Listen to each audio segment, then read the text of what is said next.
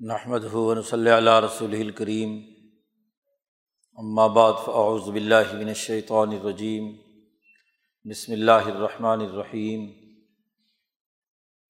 قال اللہ تبارک و تعالی لقد ارسلنا رسولنا بالبینات وانزلنا معهم الکتاب والمیزان لیقوم الناس بالقسط. وقال تعالی و نضع الموازین القسط لیوم القیامہ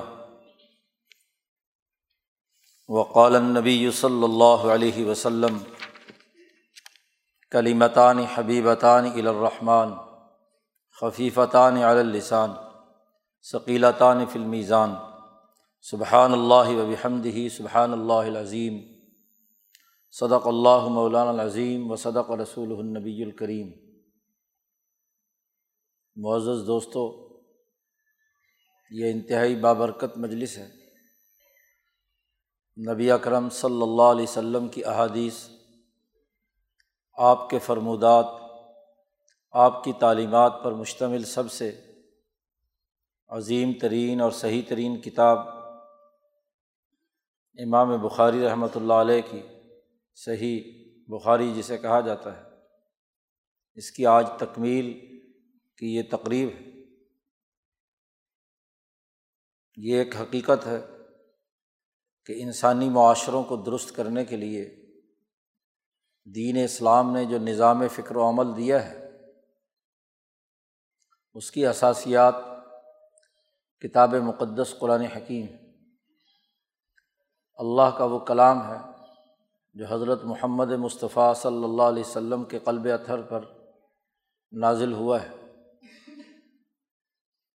آپ صلی اللہ علیہ و کی وساطت سے انسانیت کے نام اللہ تبارک و تعالیٰ نے احکامات جاری کیے ہیں۔ فرامین شاہی کا اجرا ہوا ہے۔ قرآن حکیم کی تمام صورتیں انسانیت کے نام اللہ کے فرامین ہیں۔ اس کے احکامات کے نوٹیفیکیشن کہ انسانیت ان ہدایات کی روشنی میں دنیا اور آخرت میں کامیابی کے مراحل طے کر سکتی ہے۔ انسانیت کی کامیابی اسی میں مضمر ہے اور اس سے ہٹ کر جو بھی نظام فکر و عمل ہوگا، وہ قطعی طور پر کامل اور مکمل ہو کر انسانیت کی ترقی کا سبب نہیں بنے گا۔ قرآن حکیم میں ان احکامات کے بنیادی قوانین، دستور اور ضابطے بیان کیے گئے ہیں۔ اور اس آئین، دستور، قرآن حکیم کے احکامات کی تشریح اور اس کی عملی شکل خود نبی اکرم صلی اللہ علیہ و کی ذات گرامی سے صادر ہونے والے فرامین آپ صلی اللہ علیہ و سلم کی ذات گرامی سے جو احکامات صادر ہوئے ہیں، جو قانون سازی ہوئی ہے، آپ کی زبان مبارک سے جو جملے نکلے، آپ کے عمل سے جو باتیں انسانیت کے سامنے آئیں، ان تمام کو احادیث کہا جاتا ہے۔ حدیث النبی، نبی اکرم صلی اللہ علیہ و سلم کی گفتگو، آپ کے احکامات، آپ کے فرامین۔ یہ دین اسلام کا عملی نظام بیان کرتی ہے کہ دین اسلام کا عملی طور طریقے، اس کا سسٹم کیا ہوگا؟ احادیث نبویہ انسانی معاشروں کے عملی نظام کی تشکیل کے بنیادی ماخذ میں سے ہے۔ اس لیے ہمیشہ سے کتاب مقدس قرآن حکیم کے بعد جس چیز پر سب سے زیادہ توجہ عالم اسلام میں دی گئی، وہ آپ صلی اللہ علیہ و کی احادیث مبارکہ تھی۔ آپ صلی اللہ علیہ و کے فرامین تھے۔ حتیٰ کہ حضرت عمر بن عبدالعزیز نے باقاعدہ اپنے تمام گورنروں کو اپنے زمانہ خلافت میں حکم دیا کہ جہاں بھی کوئی حدیث رسول اللہ صلی اللہ و وسلم کی دستیاب ہو کسی صحابی سے، کسی تابعی سے تبا تعبین سے اسے جمع کیا جائے۔ تو دین اسلام کے اجتماعی نظام میں خلافت عمر بن عبدالعزیز کے زمانے میں باقاعدہ سرکاری طور پر جمع احادیث کا کام کیا گیا۔ عمر فاروق رضی اللہ تعالیٰ عنہ کے زمانے میں قرآن حکیم کو اوراق میں محفوظ کر کے، مصاحب میں محفوظ کر لیا گیا تھا۔ اور عمر ثانی، عمر بن عبدالعزیز کے زمانے میں احادیث نبویہ کی جمع اور اس کی تحقیق و تدوین کا کام شروع ہوا۔ یہ دو وہ خلفاء ہیں عظیم الشان کہ جنہوں نے انسانی معاشروں کی تشکیل کی صورت گری کی ہے۔ ایک نے قرآن حکیم کے بنیادی دستور العمل، کتاب مقدس قرآن حکیم کو جمع کیا ہے۔ اور دوسرے عمر نے اس کا جو عملی نظام رسول اللہ صلی اللہ علیہ وسلم نے بیان فرمایا تھا، اس کی جمع و ترتیب اور اس کی تحقیق و تفتیش کے حوالے سے بہت بڑا کام کیا ہے۔ عمر بن عبدالعزیز کے بعد یہ سلسلہ تدوین و ترتیب کا چلتا رہا اور تیسری صدی ہجری کے اوائل میں اس دور کے سب سے عظیم محدث امام بخاری محمد ابن اسماعیل ابن ابراہیم۔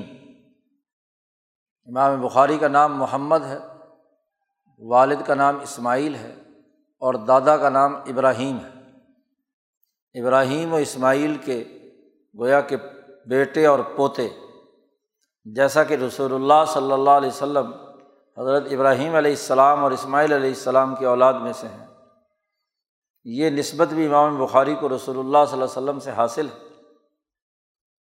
تو آپ نے یہ کتاب مرتب فرمائی اور اس میں دین اسلام کے اس عملی نظام کی نشاندہی کی، بہت خوبصورت ترتیب کے ساتھ، ابواب کے ساتھ، کہ جس سے دین اسلام کا عملی نظام اور اس کی نقش و نگار، اس کے عملی پہلو اس کی ترتیب انسانیت کے سامنے آئی ہے۔ اسی کے ساتھ چونکہ خلفۂ راشدین اور خلفۂ حقانی اور ربانی کے ذریعے سے دین اسلام پوری دنیا میں عملاً بھی پھیل چکا تھا، تو اس کے عملی پہلو کسی علمی کتاب میں مرتب کیا جانا انتہائی ضروری تھا۔ اسی حوالے سے امام بخاری نے یہ کتاب مرتب اور مدون کی ہے۔ اس کتاب میں امام بخاری کا اسلوب یہ رہا ہے کہ وہ پہلے عنوانات قائم کرتے ہیں اور پھر ان کے ذیل میں احادیث لے کر آتے ہیں۔ اس کتاب میں کوئی ستانوے کے قریب کتاب کے عنوان سے عنوانات قائم کیے گئے ہیں۔ کتاب و بدل وہی سے لے کر کتاب التوحید تک۔ گویا کہ آغاز نبی کرم صلی اللہ علیہ وسلم پر وہی سے کیا ہے کہ وہی کی کیفیت کیا تھی، اس کے مقاصد کیا تھے، اس کے اثرات و نتائج انسانی معاشرے میں کیا مرتب ہوئے۔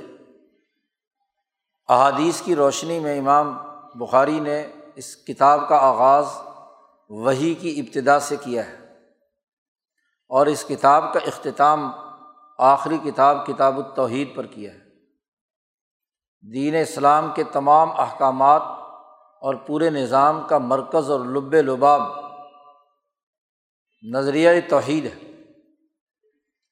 اسی لیے وہی کے بعد امام بخاری نے کتاب الایمان میں ایمانیات، کتاب العلم میں علم اور اس کے مختلف مقاصد و اہداف اور نتائج ان پر گفتگو کی ہے اور پھر کتاب التہارت پاکیزگی، وضو، غسل سے لے کر احکامات شرعیہ بیان کیے ہیں، جو نبی کرم صلی اللہ علیہ وسلم کی احادیث نبویہ سے انسانیت کے سامنے آشکارا ہوتے ہیں۔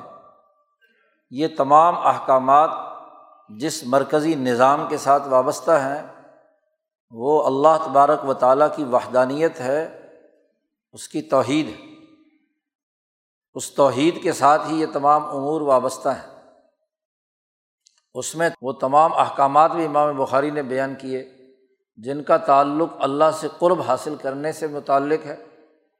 نماز، روزہ، حج، زکوٰۃ اور زہد و تقوا سے متعلق امور اور سیاست سے متعلق امور بھی بیان فرمائے کہ جن کا تعلق خلافت سے ہے، امامت سے ہے، نظم و نسق سے ہے، فیصلے کرنے اور قضاء اور عدالتی نظام سے ہے۔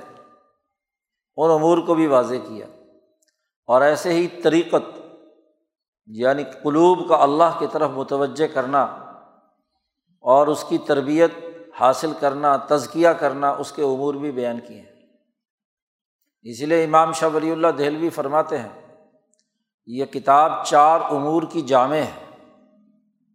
ایک تو اس کتاب کے اندر قرآن حکیم کی تفسیر بیان کی گئی ہے، کتاب التفسیر ہے۔ قرآن حکیم کی آیات کی تشریح کی گئی ہے، جو نبی اکرم صلی اللہ علیہ وسلم سے، صحابہ سے تعبین سے بالخصوص ترجمان القرآن حضرت عبداللہ ابن عباس رضی اللہ تعالیٰ عنہما سے مروی ہیں۔ اور اس کے بعد تین بنیادی چیزیں، شریعت، طریقت اور سیاست۔ اس پر بھی سیر حاصل گفتگو کی ہے۔ شریعت کے احکامات بیان کیے ہیں۔ طریقت اور تزکیے کے طور طریقے زہد و رقاق کے حوالے سے بیان کیے ہیں کہ تقوا کیسے پیدا ہوگا، ایک انسان کے دل میں دنیا سے بے رغبتی کیسے پیدا ہوگی، اللہ کی طرف کیسے رجوع کرے گا، اور اسی طرح سیاست سے متعلق امور کہ نبی اکرم صلی اللہ علیہ وسلم نے یہ دین حق پورے جزیرت العرب میں اور پوری دنیا میں کیسے غالب کیا۔ تو اس غلبے کی تمام تر تفصیلات وہ کتاب السیر میں، کتاب المغازی میں امام بخاری رحمۃ اللہ علیہ نے واضح کی ہے۔ اب ان تمام احکامات اور فرامین، طریقت، شریعت اور سیاست اور کتاب اللہ کی تفسیر کا مرکز اور منبع کتاب التوحید ہے۔ تو آخر میں امام بخاری کتاب التوحید لائے ہیں اور کتاب التوحید میں کل ستاون ابواب ہے اور ان میں یہ آخری باب ہے۔ اس آخری باب میں کتاب ختم ہو رہی ہے۔ اس کتاب التوحید میں پیچھے اللہ کے اسماع و صفات، اس کے اثرات و نتائج بڑی وضاحت کے ساتھ بیان کیے گئے ہیں کہ رسول اللہ صلی اللہ علیہ وسلم نے کیسے اور کیوں کر؟ اللہ کے جو ننانوے اسماع الحسنہ ہیں، ان کی تشریح اور تفہیم کی ہے۔ اور جو غلط فرقوں نے کچھ سے کچھ معنی اپنی طرف سے ان اسماع کے پہنا دیے ہیں یا ان کے کوئی غلط تصورات اور خیالات ہیں، تو ان کا رد کیا ہے۔ اسی لیے بعض نسخوں میں اس کتاب کا عنوان ہے کتاب الرد الجہمیہ یعنی جو غلط فرقے، غلط مطالب لیتے ہیں، اللہ تبارک و تعالیٰ کے اسما کے اس کا رد کر کے وحدانیت کی حقیقت واضح کی ہے۔ اب چونکہ کتاب ختم ہو رہی ہے، آخری کتاب کی آخری باب کی آخری حدیث یہاں امام بخاری لائے ہیں۔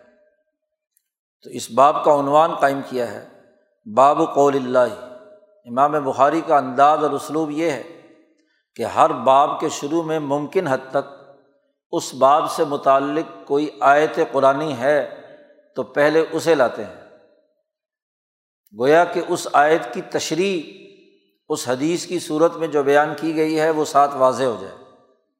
اس لیے ہر باب کا آغاز جہاں جہاں کسی باب کے عنوان میں قرآن حکیم کی آیت عنوان بن سکتی ہے وہاں امام بخاری کتاب اللہ کی کوئی نہ کوئی آیت لاتے ہیں۔ یہاں اللہ تبارک و تعالیٰ کے اس قول کو باب بنایا ہے کہ وہ نضا الموازین القسط لیوم القیامہ اللہ تبارک و تعالیٰ ارشاد فرماتے ہیں کہ ہم عدل و انصاف کی میزان ترازو ہم قیامت کے دن تمام لوگوں کے لیے لگائیں گے۔ قرآن حکیم کی آیت مبارکہ بیان کر کے امام بخاری کئی امور واضح کرنا چاہتے ہیں۔ ایک تو یہ کہ انسان اور خاص طور پر مسلمان کے سامنے آخرت کا فکر غالب رہنا چاہیے، یوم القیامہ کا فکر غالب رہنا چاہیے۔ کیونکہ قیامت کا دن وہ ہے جہاں ہر انسان کو اپنا حساب و کتاب دینا ہوگا۔ یہ نہیں ہے کہ دنیا میں آئے کھایا پیا، جیسی کیسی بھی زندگی بسر کی، مر کھپ گئے، ختم ہو گئے، ایسا نہیں ہے۔ تمام انسانوں کو حشر کے میدان میں اللہ کے حضور حاضر ہونا ہوگا۔ تو یہاں یہ فکر دینا چاہتے ہیں امام بخاری کہ اس آیت مبارکہ کی روشنی میں کتاب چونکہ ختم ہو رہی ہے، تو جو طلباء یا اس کو سننے والے یہاں سے جا رہے ہیں، وہ اپنے پیش نظر رکھیں۔ کہ ان کے تمام اعمال و افعال کا انہیں ایک دن اللہ کے سامنے حساب کتاب دینا ہے۔ تو قیامت کے دن تمام انسان اللہ کے حضور جمع ہوں گے اور اللہ تبارک و تعالیٰ وہاں عدل و انصاف کی ترازو لگائیں گے، جس میں اعمال اور وزن کیے جائیں گے، تولے جائیں گے کہ کس نے کس درجے کا کیا عمل کیا ہے۔ یہاں قرآن حکیم نے القست کا لفظ استعمال کیا ہے عدل اور موازین ترازو، کہ ہم ترازو لگائیں گے۔ اب امام بخاری رحمۃ اللہ علیہ اس کی تشریح بیان کر رہے ہیں۔ کتاب التوحید کی آخر میں اس آیت کو اور آگے حدیث کو لا کر یہ بات بھی واضح کر دی کہ ایک مسلمان کو آخرت کی فکر میں اس بات کو پیش نظر رکھنا چاہیے۔ کہ دنیا میں عدل و انصاف اس نے کس حد تک کیا ہے؟ کیونکہ عدل کی ترازو میں تمام اعمال تولے جائیں گے۔ جو عادل ہوگا، عدل و انصاف کرنے والا ہوگا، اس کا پلڑا بھاری ہوگا۔ اور جو ظالم ہوگا، شرک اور کفر اور انسانیت دشمنی کا کام کرے گا، اس کا پلڑا ہلکا ہوگا۔ تو اس آیت کی تشریح کرتے ہوئے امام بخاری فرماتے ہیں، اس عنوان میں کہ وہ نہ اعمال بنی آدم و قولہم یوزن کہ بنی آدم کے انسانیت کے تمام اعمال اور ان کے تمام اقوال کا وزن کیا جائے گا۔ کہ جو بات اس نے زبان سے نکالی ہے اور جو عمل اس کے جسم نے کیا ہے، انہیں تولا جائے گا۔ بغیر تول کے نہ کوئی عمل ہوگا اور نہ کوئی قول ہوگا۔ اہم انسانی زندگی کا مطالعہ کرتے ہیں تو انسان کی زبان سے ہر وقت صبح سے شام تک کوئی نہ کوئی گفتگو نکلتی ہے۔ کوئی انسان چپ نہیں رہتا، سوائے اس کے کہ مریض ہو، پاگل ہو، مجنون ہو، مدہوش ہو۔ ہر انسان صبح سے شام تک سینکڑوں الفاظ بولتا ہے۔ تو جو بھی کچھ زبان سے بولا جائے وہ قول ہے۔ وہ اس کی گفتگو ہے۔ اس کی زبان سے جو کسی کو اچھا کہا یا برا کہا، تلاوت کی، ذکر کیا یا کسی کو گالی گلوچ کیا، کسی کی توہین کی تہمت لگائی، وہ تمام باتیں اس کی زبان سے جو نکلی ہیں، تو ہر ہر بات کا وزن کیا جائے گا۔ اسی طرح اس کا جسم بھی صبح سے شام تک، بلکہ رات گئے تک، کوئی نہ کوئی عمل کرتا ہے۔ اس کے جسم نے کوئی نہ کوئی حرکت کی ہے۔ کھا رہا ہے تو پھر بھی ہاتھ حرکت میں، کہیں جا رہا ہے تو پاؤں حرکت میں ہے کان سن رہے ہیں تو کانوں کا ایک عمل ہے۔ آنکھیں دیکھ رہی ہیں تو آنکھوں کا ایک عمل ہے۔ ناک سونگ رہا ہے تو اس کا بھی ایک عمل ہے۔ ہاتھ چھو رہا ہے تو یہ بھی ایک عمل ہے۔ صحیح چیز کو چھوا یا غلط چیز کو چھوا؟ صحیح بات سنی کانوں سے یا غلط بات سنی؟ جی۔ تو یہ جو انسانی جسم کے تمام اعضاء جو جو بھی عمل کرتے ہیں، ان عملوں کا بھی وزن کیا جائے اب کوئی چیز انسان کی بغیر وزن کے نہیں رہی۔ عمل بھی اور قول بھی۔ تو امام بخاری نے یہ ایک حقیقت واضح کی ہے اور اس آیت کی تشریح میں بات بیان کی ہے کہ موازین لگائی جائیں گی، وزن کیا جائے گا لوگوں کا۔ اور قرآن حکیم میں ہم چھوٹی سی صورت میں پڑھتے ہیں کہ جس کا وزن منسقلت موازین ہو فہو فی عیشت الراضیہ جس کا وزن کا پلڑا بھاری ہو جائے گا، وہ اچھی زندگی بسر کرے گا۔ وہاں، اور جس کا پلڑا خفت موازین ہو جس کا وزن اور موازین، وہی جملہ ہے۔ اس کا وزن بڑا ہلکا ہوا تو وہ جہنم میں جائے گا۔ تو پہلی بات تو امام بخاری نے یہ واضح کی کہ انسان کا کوئی قول اور کوئی عمل بغیر وزن کے نہیں ہوگا۔ تو ایک مسلمان جب یہ کتاب ختم کر رہا ہے اور جتنے بھی احکامات شرعیہ پیچھے بیان کیے گئے ہیں، اس کے تناظر میں اپنے عمل اور اپنے قول کا محاسبہ کرے کہ کیا اس کے نتیجے میں انسانیت میں عدل قائم ہوا ہے یا ظلم؟ اللہ کے ساتھ ایمان کی کیفیت پیدا ہوئی ہے یا شرک اور کفر کی؟ انسانی حقوق ٹوٹے ہیں یا انسانی حقوق پورے کیے گئے ہیں؟ تو ہر آدمی کو اپنے قول و عمل کا وزن کر کے خود ہی پہلے کوشش کرنی چاہیے ان معیارات کے مطابق جو رسول اللہ صلی اللہ علیہ وسلم نے بیان فرمائے ہیں۔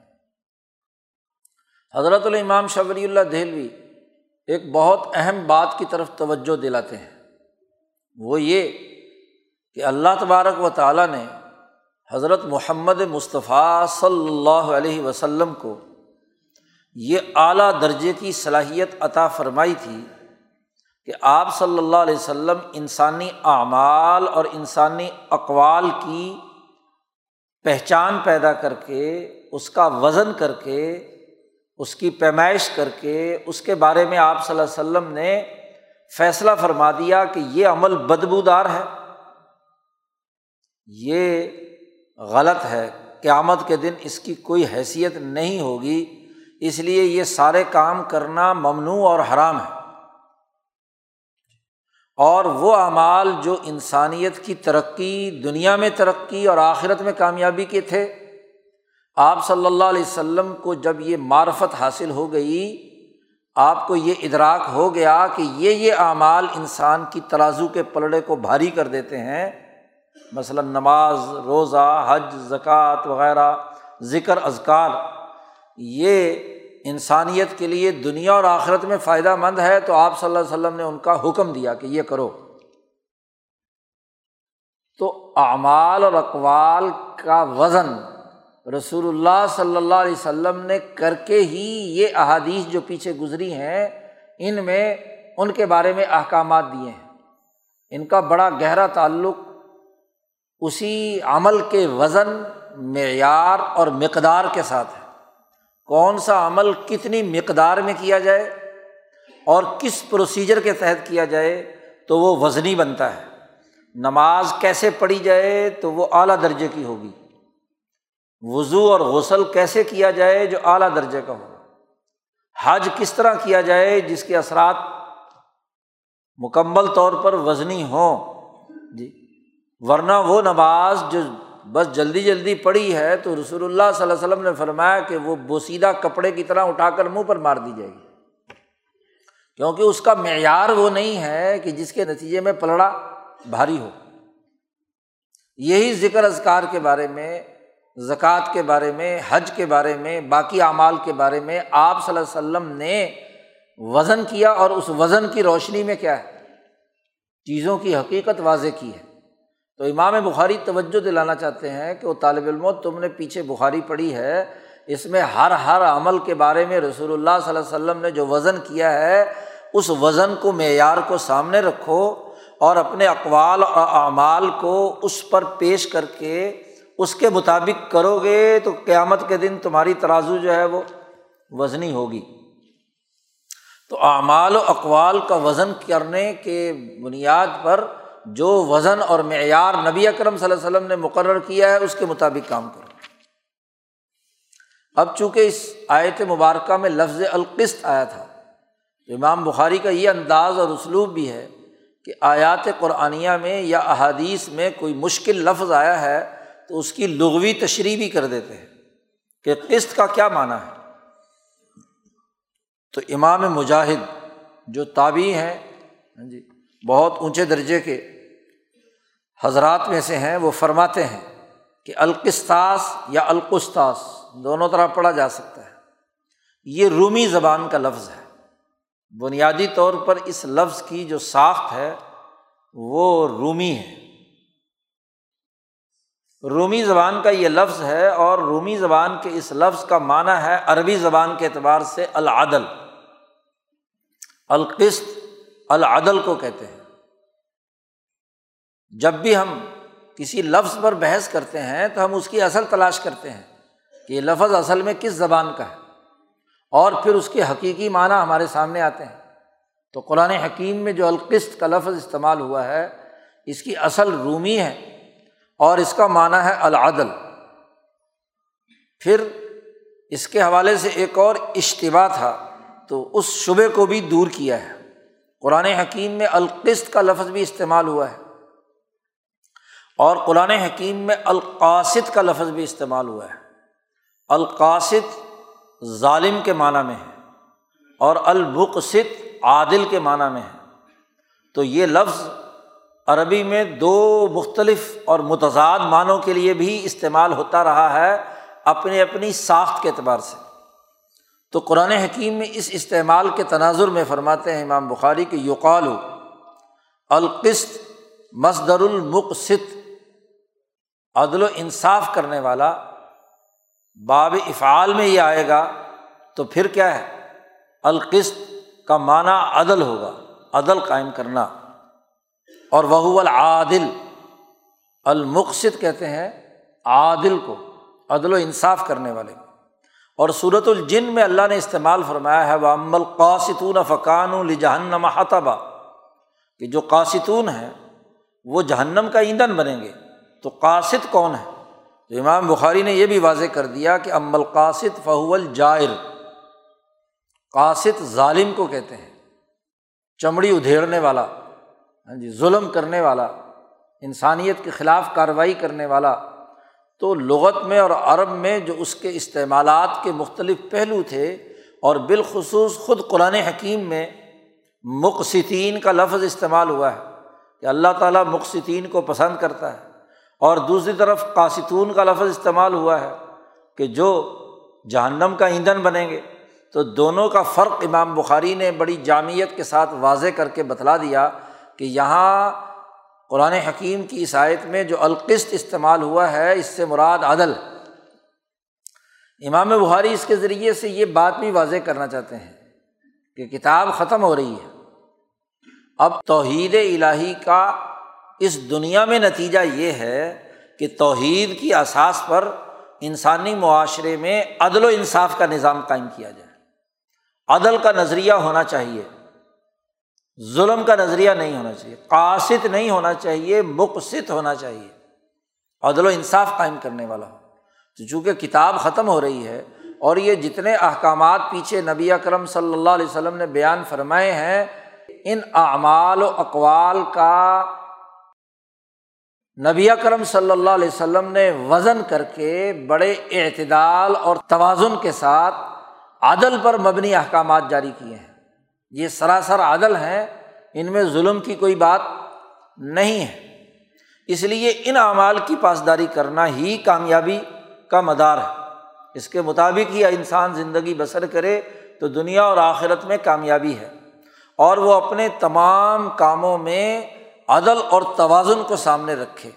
عبادات میں بھی، تزکیے اور تربیت میں بھی، سیاست میں بھی، معیشت میں بھی، ملکی نظام میں بھی، دنیا کے تمام اعمال میں ہاں جی امتم وسطن، میانہ روی، عدل و انصاف، جس کا بار بار قرآن حکیم نے تذکرہ کیا ہے، اس کو پیش نظر رکھے۔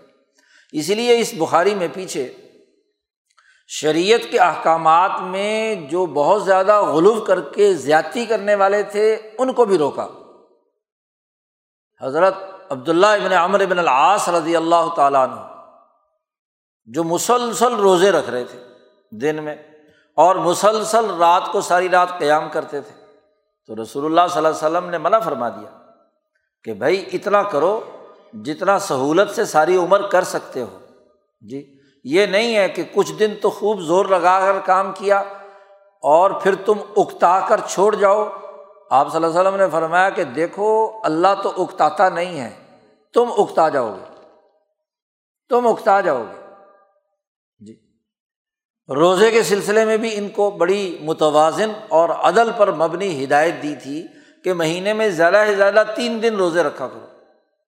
لیکن انہوں نے کہا میرے اندر اور زیادہ طاقت ہے تو زیادہ سے زیادہ حضور صلی اللہ علیہ وسلم نے فرمایا کہ ایک مہینے میں زیادہ زیادہ نفلی روزے پندرہ رکھے جا سکتے ہیں۔ لیکن یہ بھی بہت زیادہ ہیں، یہ تو داود علیہ السلام رکھتے تھے جن کی حیوانیت بڑی مضبوط تھی۔ اور آخر زمانے میں جب عبداللہ ابن ابن العاص نابینا ہو گئے کثرت سیام کی وجہ سے، تو رویا کرتے تھے کہ کاش کہ میں اپنے حبیب اور خلیل رسول اللہ صلی اللہ علیہ وسلم کی بات کی پاسداری کرتا اور میں اپنے اوپر سختی نہ کرتا کہ اس کے نتیجے میں آج میں جماعت کی نماز سے محروم ہو جاتا ہوں، مسجد میں جانے سے مشکل پیش آتی ہے، نظر نہیں آتا۔ تو اعتدال و توازن کے ساتھ ہی تزکیہ نفس ہوگا۔ اعتدال و توازن کے ساتھ ہی عبادات ہوں گی۔ اعتدال و توازن کے ساتھ ہی سیاست، معیشت اور اجتماعی زندگی کے امور قائم کیے جائیں گے۔ انتہا پسندی نہیں ہوگی۔ اس لیے تشدد سے روکا تعمک سے روکا، انتہا پسندی سے روکا، اعتدال و توازن جو آپ صلی اللہ علیہ وسلم کے احکامات میں پیچھے بیان کیا گیا، اس کی طرف امام بخاری توجہ دلانا چاہتے ہیں۔ اب کتاب ختم ہو رہی ہے اور یہاں امام بخاری رحمۃ اللہ علیہ حدیث لاتے ہیں اپنے اساتذہ سے۔ امام بخاری کی نے یہ بھی اس کتاب کے اندر ممکن حد تک کوشش کی ہے کہ جو اس کے علاوہ بھی کچھ زائد چیزیں جس سے ایک خاص معنویت ہو، وہ سامنے آئے، اسے بھی بیان کرتے ہیں۔ امام بخاری رحمۃ اللہ علیہ یہ حدیث کئی جگہ لائے ہیں پیچھے۔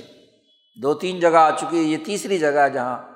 لیکن جب بھی وہ حدیث دوبارہ لاتے ہیں تو اس کی صنعت مختلف ہوتی ہے۔ جن راویوں سے، جن اساتذہ سے وہ سنی ہے وہ مختلف ہوتے ہیں۔ اور علم حدیث کی اصطلاح میں جب صنعت مختلف ہو جائے، استاذ بدل جائے، تو وہ ایک الگ حدیث شمار ہوتی ہے۔ یہ سات ہزار پانچ سو اٹھانوے نمبر حدیث ہے، آخری حدیث۔ گویا کہ سات ہزار پانچ سو اٹھانوے کل احادیث تکرار کے ساتھ ہے جی۔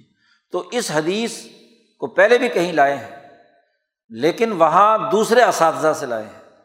یہاں ایک ایسے استاذ سے لائے ہیں جو امام بخاری کے تمام اساتذہ میں سب سے آخری استاذ ہے تو آخری حدیث، آخری استاذ سے روایت کرتے ہیں۔ اور امام بخاری نے جیسے یہ بھی التظام کیا تھا کہ جب کتاب شروع کی تھی تو اس کتاب کی پہلی حدیث اپنے پہلے استاذ سے لائے تھے۔ جس سے سب سے پہلے حدیث سنی تھی، پہلی حدیث اس استاذ کی لائے تھے، اس کے نام سے روایت لائے تھے۔ اور یہ کتاب ختم ہو رہی ہے تو اپنے استاذ جو آخری استاذ ہیں ان سے لائے ہیں یہ روایت۔ اور پھر پوری صنعت بیان کی ہے امام بخاری نے، کیونکہ کتاب کا نام ہی رکھا تھا امام بخاری رحمۃ اللہ علیہ نے کہ میں اس میں وہ حدیث لاؤں گا جو پوری صنعت کے ساتھ رسول اللہ صلی اللہ علیہ وسلم تک مرفوع ہو، مسند ہو۔ الجام المسند اور صحیح۔ تو پوری صنعت یہاں بیان کرتے ہیں۔ حدثنا احمد ابن اشکابن قال حدثنا محمد ابن فضیل ان عمارت ابن القعقائی ان ابی زرعت ان ابی حریرت رضی اللہ تعالیٰ عنہ۔ حضرت ابو حریر رضی اللہ تعالیٰ عنہ تک امام بخاری نے یہاں اپنے اساتذہ کا ذکر کیا ہے۔ پانچ واسطے ہیں رسول اللہ صلی اللہ علیہ وسلم سے لے کر امام بخاری تک۔ امام بخاری کی آسانیت پر پیچھے گفتگو ہوتی رہی ہے کہ کم سے کم واسطے امام بخاری اور رسول اللہ صلی اللہ علیہ وسلم کے درمیان تین ہیں۔ انہیں سلاسیات بخاری کہا جاتا ہے۔ ایسے حضرات سے مروی ہیں جن کی عمریں بڑی لمبی تھیں۔ صحابہ میں حضرت سلمت ابن الاقوا رضی اللہ تعالیٰ عنہ، ان کی عمر بھی لمبی تھی اور نبی اکرم صلی اللہ علیہ وسلم کے زمانے میں وہ جوان تھے۔ تو لمبی عمر تھی ان کی بھی۔ اور عام طور پر بخاری کے اساتذہ میں جو سب سے زیادہ لمبی عمر والے سلاسیات میں ہیں، وہ مکی ابن ابراہیم ہے تو عام طور پر مکی ابن ابراہیم سے لے کر نبی کرم صلی اللہ علیہ وسلم تک تین آدمی درمیان میں آتے ہیں۔ تو انہیں سلاسیات بخاری کہتے ہیں۔ تو حضور صلی اللہ علیہ وسلم، امام بخاری کے درمیان تین واسطے ہیں، کم سے کم چار واسطے ہیں اور یا زیادہ سے زیادہ پانچ واسطے ہیں۔ طبقۂ خامسہ کے جو اساتذہ ہیں، ان سے امام بخاری نے اکثر حدیثیں لی ہیں۔ تو وہ صنعت کا پورا تسلسل بیان کر دیا۔ امام شاہ ولی اللہ فرماتے ہیں کہ یہ حقیقت سمجھنی چاہیے کہ ہم میں سے کسی نے آج کے اس دور میں نہ تو رسول اللہ صلی اللہ علیہ وسلم کی زیارت کی ہے، نہ آپ صلی اللہ علیہ وسلم سے براہ راست ہم نے کوئی بات سنی ہے۔ اور ہم رسول اللہ صلی اللہ علیہ وسلم کی کوئی بات نقل کریں تو اس کے لیے لازمی اور ضروری ہے کہ ہم سے لے کر رسول اللہ صلی اللہ علیہ وسلم تک سند کا سلسلہ ہونا چاہیے۔ یہ دین کا تسلسل اور اس کی خوبصورتی ہے کہ جب تک ہمارے درمیان واسطے نہ ہوں کہ کس واسطے سے ہمارے پاس یہ آپ صلی اللہ علیہ وسلم کا قول آیا ہے، اس وقت تک وہ بات مستند نہیں ہوگی۔ اسی لیے دین میں ایک اہم ترین بات تسلسل ہے۔ جس آدمی کا کوئی تسلسل نہیں، جس کا کوئی استاذ نہیں ہاں جی جس کا کوئی مرشد نہیں ہے، تو وہ تو شیطان ہے۔ رہنما نہیں، کسی سے سیکھا نہیں۔ کیونکہ یہ علم علم الہی ہے۔ اللہ نے یہ علم جبریل امین کے ذریعے سے حضرت محمد مصطفیٰ صلی اللہ علیہ وسلم کو دیا ہے۔ اور محمد مصطفیٰ صلی اللہ علیہ وسلم سے یہ صحابہ کے پاس آیا تعبین کے پاس آیا تبا تعبین کے پاس آیا اور اس پورے چودہ سو سال میں پوری علمائے ربانیین اور ان کی اسانید سے یہاں تک ہم تک پہنچا ہے۔ تو اگر کسی آدمی کا تسلسل ہی نہیں ہے، تو وہ اگر دین پر کوئی بات کر رہا ہے تو وہ غیر معتبر ہے۔ اس کا کوئی اعتبار نہیں ہے۔ صنعت کا ہونا بڑا لازمی اور ضروری ہے۔ اب امام بخاری اپنی کتاب میں ایک حدیث لا رہے ہیں، آپ صلی اللہ علیہ وسلم کا فرمان لا رہے ہیں۔ تو امام بخاری کی تو ملاقات رسول اللہ صلی اللہ علیہ وسلم سے نہیں ہوئی۔ امام بخاری کا انتقال دو سو چھپن ہجری میں ہوا ہے۔ گویا کہ ڈھائی سو سال کا فاصلہ ہے رسول اللہ صلی اللہ علیہ وسلم اور امام بخاری کے درمیان۔ تو امام بخاری ایک بات نقل کر رہے ہیں تو کم از کم تین یا پانچ واسطے تو ہوں درمیان میں، جس سے پتہ چلے کہ یہ واقعی رسول اللہ صلی اللہ علیہ وسلم کا فرمان اسی کو صحیح حدیث کہیں گے۔ تو حدیث کی صنعت جو ہے وہ ضروری ہے۔ پھر امام بخاری رحمۃ اللہ علیہ سے لے کر امام شاہ ولی اللہ دہلوی، ہمارے ہندوستان میں جتنے بھی لوگ بخاری پڑھنے پڑھانے والے ہیں، دیوبندی ہوں، بریلوی ہوں، اہل حدیث ہوں، جو سنیوں کے جتنے بھی فرقے اور علماء ہیں یہاں جو بخاری پڑھتے پڑھاتے ہیں، ان کی صنعت ضرور بھی ضرور امام شاہ ولی اللہ تک جاتی ہے۔ اور امام شاہ ولی اللہ رحمۃ اللہ علیہ سے امام بخاری تک صنعت کا سلسلہ شاہ صاحب نے اپنی کتابوں میں لکھ دیا ہے۔ تو یہ واسطے بیان کیے گئے۔ اور پھر شاہ ولی اللہ صاحب کے شاگرد ہیں۔ ان کے اپنے صاحبزادے شاہ عبد العزیز دہلوی۔ شاہ عبد العزیز صاحب نے یہ سند اور یہ علم منتقل کیا ہے۔ حضرت شاہ اسحاق صاحب دہلوی، جو آپ کے نواسے ہیں۔ اور شاہ اسحاق صاحب کے شاگرد ہیں حضرت شاہ عبد الغنی مجدی دہلوی۔ اور شاہ عبد الغنی مجدی کے شاگرد ہیں حجت الاسلام مولانا محمد قاسم نانوتوی جنہوں نے اس بخاری شریف کے آخری چھ پاروں کا حاشیہ بھی لکھا ہے۔ اس سے پہلے کے جو پارے ہیں، چوبیس پارے ان کا حاشیہ ان کے استاذ حضرت مولانا احمد علی محدث سہارنپوری کا ہے۔ وہ شاہ اسحاق صاحب کے شاگرد ہیں۔ تو حضرت مولانا محمد قاسم نانوتوی کے شاگرد ہیں شیخ الہند، مولانا محمود حسن، قدس سر رحو جو دارالعلوم دیوبند کے صدر المدرسین اور تحریک ریشم رومال کے سرخیل۔ حضرت شیخ الہند رحمۃ اللہ علیہ کے شاگرد ہیں۔ شیخ الاسلام مولانا سید حسین احمد مدنی۔ اور مولانا حسین احمد مدنی رحمۃ اللہ علیہ کے شاگرد مفتی اعظم مفتی ولی حسن ٹونکی، جن سے ہم نے یہ بخاری شریف پڑھی ہے۔ ہمارے وہ استاذ ہیں، ہمارا یہ سلسلہ جی ولی اللہ ہی ہمارے اساتذہ کے ذریعے سے شاہ ولی اللہ صاحب تک جاتا ہے۔ ایسے ہی حضرت مولانا غلام مصطفیٰ قاسمی صاحب سے ہمیں سند حاصل ہے، جو حضرت مولانا حسین احمد مدنی اور امام انقلاب مولانا عبید اللہ سندھی کے شاگرد ہیں۔ اور وہ دونوں حضرت شیخ الہند کے شاگرد ہیں اور یہ سلسلہ اوپر شاہ صاحب تک جاتا ہے۔ ایسے ہی ہمیں اجازت حاصل ہے، ہمیں ہمارے اپنے پیر و مرشد حضرت اقدس مولانا شاہ سعید احمد رائے پوری سے۔ اور وہ شاگرد ہیں شیخ الحدیث مولانا محمد ذکریہ کاندلوی رحمۃ اللہ علیہ کے۔ اور وہ شاگرد ہیں حضرت مولانا خلیل احمد سہارنپوری کے۔ اور مولانا خلیل احمد سہارنپوری شاگرد ہیں مولانا احمد علی محدث سہارنپوری کے۔ اور وہ شاگرد ہیں حضرت شاہ محمد اسحاق دہلوی رحمۃ اللہ علیہ کے تو یہ سلسلہ سند ہے جو اس بر عظیم میں خاص طور پر امام شاہ ولی اللہ دہلوی سے ہم تک پہنچا ہے۔ آج اسی صنعت کے ساتھ ہم یہ حدیث رسول اللہ صلی اللہ علیہ وسلم کی روایت کرتے ہیں کہ ان ابی حریرت رضی اللہ تعالیٰ عنہ قال قال نبی صلی اللہ علیہ وسلم۔ حضرت ابو حریر رضی اللہ تعالیٰ عنہ فرماتے ہیں کہ نبی اکرم صلی اللہ علیہ وسلم نے فرمایا کلیمتانی حبیبتانی الرحمٰن۔ دو کلمے ہیں۔ دو کلمے ہیں جو رحمان کو بہت زیادہ محبوب ہے ان میں ایک جذب اور کشش ہے۔ رحمان اللہ کا اسم ہے۔ اسماع الحسنہ میں سے خاتم الاسما ہے۔ اس اسم کی طرف یہ دونوں کلمے کھنچتے ہیں۔ کلموں کی خصوصیت ایک یہ ہے کہ رحمان کے محبوب ہیں، خفیفتانی السان جو انسان انہیں زبان سے ادا کرے، اس کی زبان پر یہ بہت ہلکے ہیں۔ پڑھنے میں کوئی بوجھ اور دقت نہیں ہوتی، بہت ہی ہلکے ہیں۔ آدمی زبان سے بات ادا کرتا ہے تو بعض جملے، بعض باتیں مشکل ہوتی ہیں، ادائیگی مشکل ہوتی ہے۔ لیکن ان کلموں کی ہاں جی ادائیگی میں کسی قسم کا کوئی ہاں جی بھاری پن نہیں ہے، آسان ہے۔ لیکن ثقیلا تعانی فلمیزان تیسری خصوصیت یہ ہے کہ وہ جو قیامت کے دن ترازو وزن والی ہوگی، اس کے اندر یہ بہت بھاری ہے۔ زبان پر ہلکے ہیں، میزان میں بھاری۔ دو کلمے کہا ہے۔ کلمہ عربی زبان میں اس جامع جملے کو کہتے ہیں، جامع بات کو کہا جاتا ہے جس میں انسانی زندگی کے تمام امور پوری جامعت کے ساتھ سمے ہوئے ہوں۔ امام انقلاب مولانا عبید اللہ سندھی فرماتے ہیں کہ کلمہ جامعہ وہ ہوتا ہے کہ جس میں تمام ارتفاقات، تمام اقترابات اور تمام احکام اور اعمال، تمام چیزیں مفہوم کلی کے طور پر اس میں داخل ہوں۔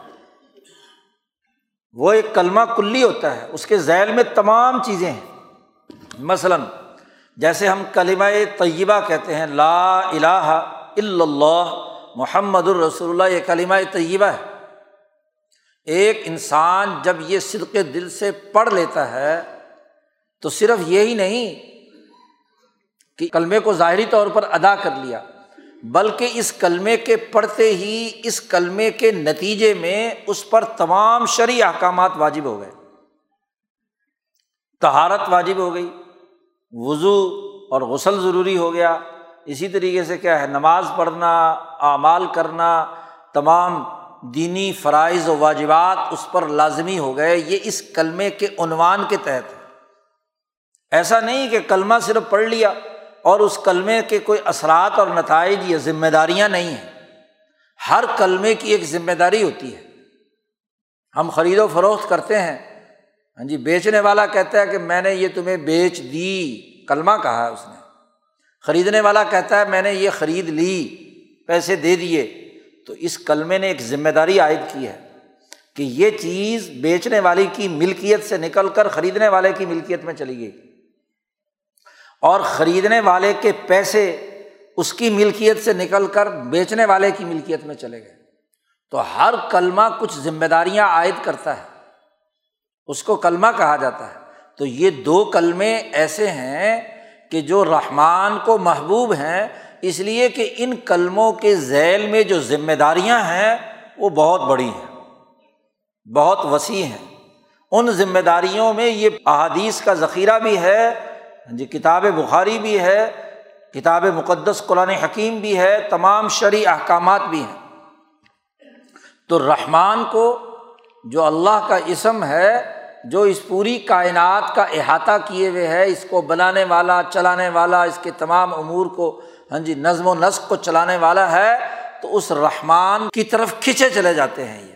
ایسی اس کے اندر ہاں جی محبت کا وصف پایا جاتا ہے کہ ذات باری تعالیٰ کی طرف ان کا رجحان۔ زبان پر ہلکے ہیں، ادائیگی میں کوئی مشکل نہیں، اور میزان جو ہے اس کے اندر بہت بھاری ہے۔ دو کلمے کون سے ہیں؟ نبی اکرم صلی اللہ علیہ وسلم نے فرمایا، سبحان اللہ وبی حمد ہی ایک کلمہ، سبحان اللہ العظیم، دوسرا کلمہ۔ کہ یہ دو کلمے اللہ کو بہت محبوب ہے ایک انسان صدق دل کے ساتھ جب اللہ کی تصویر اور تحمید بیان کرتا ہے، تو اس کلمے کے ذریعے سے اس انسان کی زبان، اس کا دل، اس کا دماغ، اس کا وجود رحمان کے ساتھ جڑ جاتا ہے۔ امام شاہ ولی اللہ اس جملوں کی تشریح کرتے ہوئے فرماتے ہیں کہ سبحان یا تصویر کا مطلب یہ ہے کہ ایک انسان اللہ تبارک و تعالیٰ کی اس پوری کائنات پر جو حکمرانی ہے، اس کی جو وسعت ہے، اس کا جو ایک عالمگیر نظام ہے، یہ انسان، یہ حیوان، یہ نبات، یہ معدنیات، یہ زمین، یہ آسمان، یہ سورج، یہ چاند، یہ ستارے، یہ کہکشاں، پورا کا پورا ایک نئی دنیا ہے۔ اور اب میڈیکل سائنس نے بتلا دیا کہ انسانی جسم میں دماغ میں پتہ نہیں کتنے ارب ہاں جی ان کا انسان کے اندر خلیے ہیں، اس کے جسم کی کیسی بافتیں ہیں، ایک پوری دنیا اس کے جسم کے اندر آباد ہے، اس کا ڈی این اے تلاش کر کے اس کا پورا تسلسل اور اس کو کھولا ہے، تو اس پہ بھی ہاں جی کتنے دماغ خرچ ہوئے ہیں، کتنی کتابیں لکھی جا چکی ہیں۔ ایک عجیب دنیا ہے۔ قرآن نے کہا ہے کہ وفی انفسکم، اپنی ذات میں غور و فکر کرو کہ تمہارے اندر کیسے نفیس اور باریک نظام اللہ تعالیٰ چلا رہا ہے۔ اور وفیل آفاقی، اور پوری کائنات کے اندر غور و فکر کرو۔ تو سبحان کہتے ہیں کہ کوئی انسان جب کائنات کو بڑے توجہ سے دیکھ کر اس کی باریکیاں، اس کے سسٹم کی وسعت اور افاقیت کو دیکھتا ہے اور اپنے جسم میں اپنے آزار، اپنے نفس کے امور کو دیکھتا ہے، اپنے جسم کی ساخت کو دیکھتا ہے، اپنی روح کے کمالات کو، اپنے دماغ کی ذہنی صلاحیتوں کو دیکھتا ہے تو بے اختیار حیران و پریشان ہو کر پکار اٹھتا ہے، سبحان اللہ۔ کیا اللہ نے کمال کیا ہے کہ اللہ نے یہ چیزیں تخلیق کی ہیں، انسان کو بنایا ہے کتنی نفاست، کتنی باریکیوں کے ساتھ۔ ہاں جی جسم کا کوئی ایک عزو ضائع ہو جائے تو ایک مصنوعی عزو لگانے کے لیے لاکھوں روپے خرچ ہو جاتے۔ ہیں کیا کچھ اس کے لیے سسٹم نہیں کرنا پڑتا۔ کھانے کا، پینے کا، چلنے کا، پھرنے کا۔ تو جب اللہ کے اس پورے انسانی جسم پر انعامات اس کے چاروں طرف موجود جو اس کے انعامات ہیں اس پر غور کرتا ہے، اور جتنا غور کرتا چلا جاتا ہے، اتنی ہی حیرانی بڑھتی چلی جاتی ہے۔ اور جتنی حیرانی بڑھتی چلی جاتی ہے کہ وسعت کی طرف چلتا ہے، تو وہ سبحان اللہ اللہ کی تصویر بیان کرتا ہے کہ تو بہت پاک ہے، بہت بلند تر ہے، تیری اس کائنات کی کنوں تک ہم نہیں پہنچ سکتے۔ اب سائنسدان کھوج میں لگے ہوئے ہیں کہ جی کیا ہے، کیا نہیں ہے کائنات، اور جتنی کھلتی جا رہی ہے، اتنی حیرانی بڑھتی جا رہی ہے۔ بڑی افسوس کی بات ہے کہ اتنی حیرانی کے باوجود بھی وہ سبحان اللہ کہنے کے لیے تیار نہیں ہے ہمارا یہ سورج اور یہ چاند ایک ایسی کہکشاں کا حصہ ہے جس میں دو سو ارب سورج ہے اور ہر سورج کے گرد اسی طرح زمین ہے، ستارے ہیں، تمام چیزیں ہیں۔ اور ہم اپنی کہکشاں کے جو نمبر بیس جس کا سائنسدانوں نے رکھا ہے، اس کے بھی کنارے پر ہیں، اس کے مرکز میں نہیں ہے اور ایسی کوئی دو سو ارب کہکشائیں ہیں۔ تو کیا وسعت ہے اس کائنات کی؟ اللہ نے کہا، آفاق کو دیکھو۔ اور جب انسان جتنا غور و فکر کرتا ہے، اتنا ہی حیرانی اور پریشانی بڑھتی ہے۔ اور اس حیرانی میں وہ پکار اٹھتا ہے۔ کہ تو بہت پاک ہے، بہت بلند تر ہے، بہت بلند ذات ہے۔ سبحان اللہ۔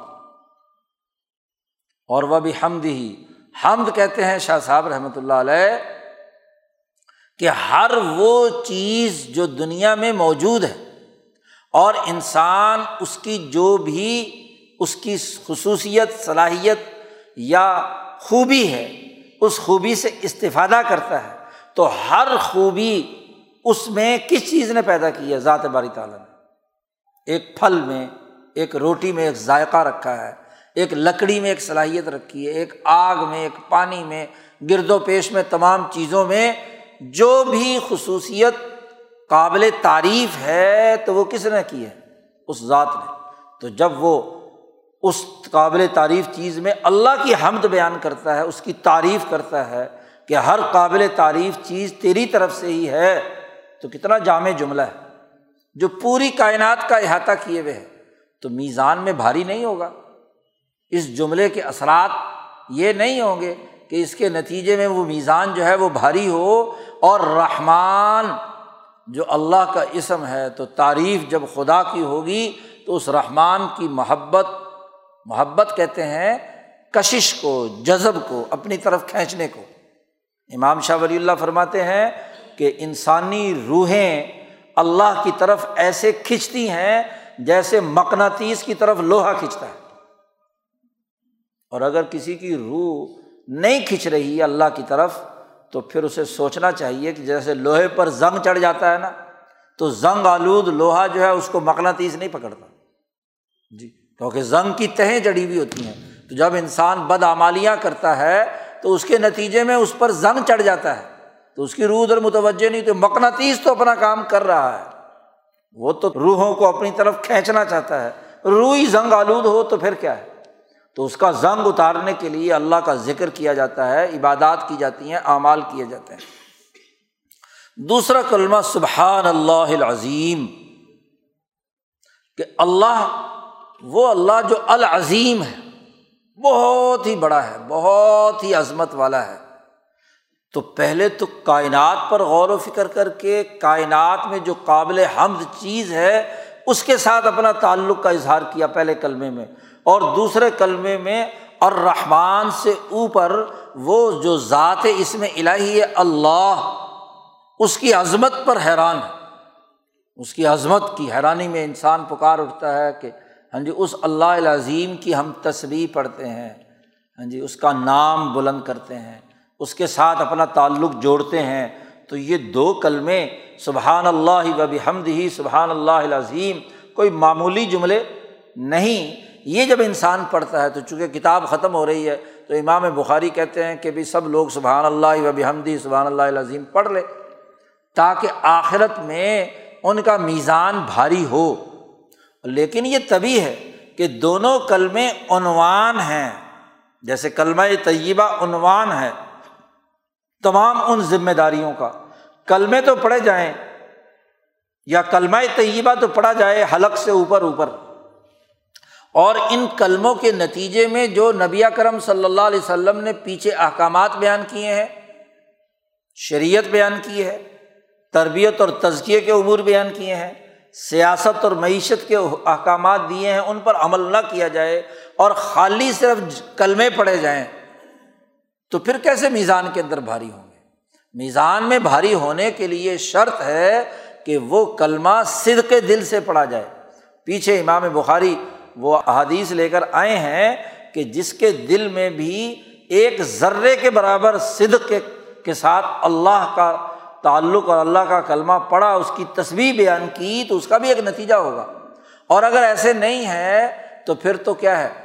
پیچھے اس سے پہلے والے باب میں بیان کیا ہے کہ قرآن پڑھے، حدیث پڑھے، آیات پڑھے تصویر پڑھے اور وہ حلق سے اوپر اوپر ہو، دل پر اس کی چوٹ نہ لگے اور اس کے نتیجے میں دل درست نہ ہو، دماغ درست نہ ہو، عمل صحیح نہ ہو، تو وہ تو قراۃ المنافق والفاجر ہے۔ وہ تو منافق کی قرأت ہے، وہ تو فاجر کی بات ہے، وہ حلق سے اوپر اوپر رہ گئی، حلق سے نیچے نہیں اتری۔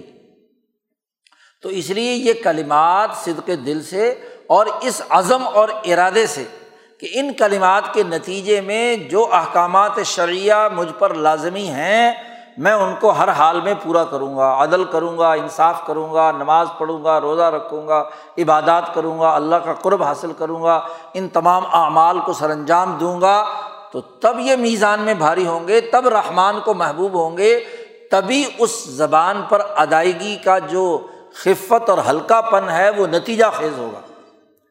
اور اگر ایسا نہیں ہے تو رسم ہے، تو اس کے نتائج پورے نہیں نکلتے۔ تو اس طرح کتاب ختم کرتے ہوئے امام بخاری نے یہ نصیحت کر دی کہ ایک مسلمان آخرت کو، قیامت کے دن کو یاد رکھے، عدل کے، انصاف کے نظام کو یاد رکھے، دنیا میں عادل ہوگا تو وہاں اس کو کامیابی ہوگی۔ اور اسی طرح ان کلمات طیبات کو یاد رکھے جن کے ذریعے سے اس پر ذمہ داریاں عائد ہوتی ہیں۔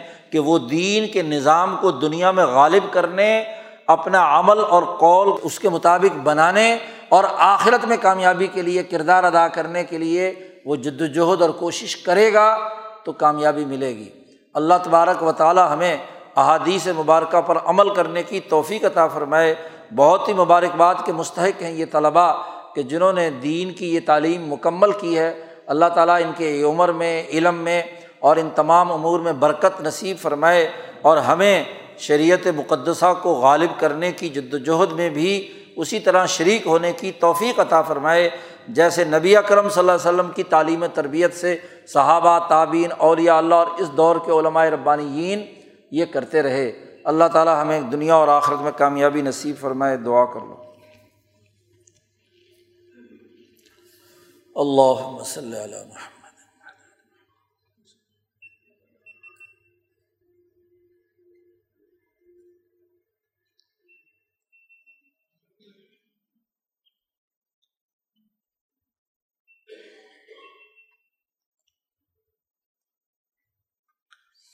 محمد ربنا ظلمنا انفسنا و علم تغفر لنا و ترحمنا لنکونن من الخاسرین ربنا اغفر لنا ذنوبنا و اصرافنا فی امرنا و ثبت اقدامنا ونصرنا القوم الکافرین ونصرنا القوم الظالمین ونصرنا القوم المفسدین ون سرنا القوم الفاصقین ون سرنا القوم الفاجرین یا اللہ، ہمارے انفرادی اور اجتماعی گناہوں کو معاف فرما۔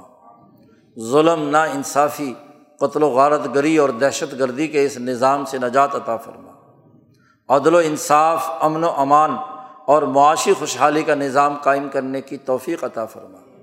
یا اللہ، ہم نے، ہمارے طلباء نے یہ پوری کتاب پڑھی ہے، بخاری شریف اور احادیث کی دیگر کتابیں، یا اللہ ان کو صحیح طور پر سمجھنے، ان پر عمل کرنے اور ان کا نظام غالب کرنے کی توفیق عطا فرما۔ یا اللہ ہمارے گھروں میں خیر و برکت عطا فرما، ہمارے مسائل حل فرما۔ جتنے حاضرین یہاں پر موجود ہیں، ان کے دلوں میں جو جائز حاجات ہیں، یا اللہ تو ہمارے دلوں کے حال کو جانتا ہے، ہماری ان جائز حالات کو پورا فرما۔ یا اللہ، اس موقع پر جن لوگ ہم سے دعا چاہتے ہیں دنیا بھر سے، یا اللہ، ان کی دعاؤں کو قبول و مقبول فرما۔ دنیا اور آخرت کی انہیں بھلائی نصیب فرما۔ معاشی مشکلات کو دور فرما۔ ہمارے ملک کی حفاظت فرما۔ ہر قسم کے شر اور فتنے سے ہمیں محفوظ فرما۔ یا اللہ، ہماری اس جماعت کی حفاظت فرما۔ ہمارے اس ادارے کی حفاظت فرما۔ ہر قسم کے حاصدین شر و فتنہ مچانے والوں سے ہمیں بچا۔ یا اللہ ہمارے پیر و مرشد حضرت اقدس مولانا شاہ سعید احمد رائے پوری کے درجات عالیہ کو بلند فرما۔ ان کے فکر و مشن پر ہمیں پوری توانائی کے ساتھ، استقامت کے ساتھ کام کرنے کی توفیق عطا فرما۔ جرت اور ہمت نصیب فرما۔ طاقت اور قوت نصیب فرما۔ بزدلی، کمزوری، کم ہمتی، پستی سے نجات عطا فرما۔ دنیا میں عزت و وقار نصیب فرما۔ ہمارا روب دشمنوں پر پیدا فرما۔ یا اللہ، ظالم، متکبر انسانیت، دشمنوں کو نیست و نابود فرما۔ ان کے ظلم سے مظلوموں کو بچا، مظلوموں کی مدد فرما۔ ان کو طاقتور بنا، عزت والا بنا۔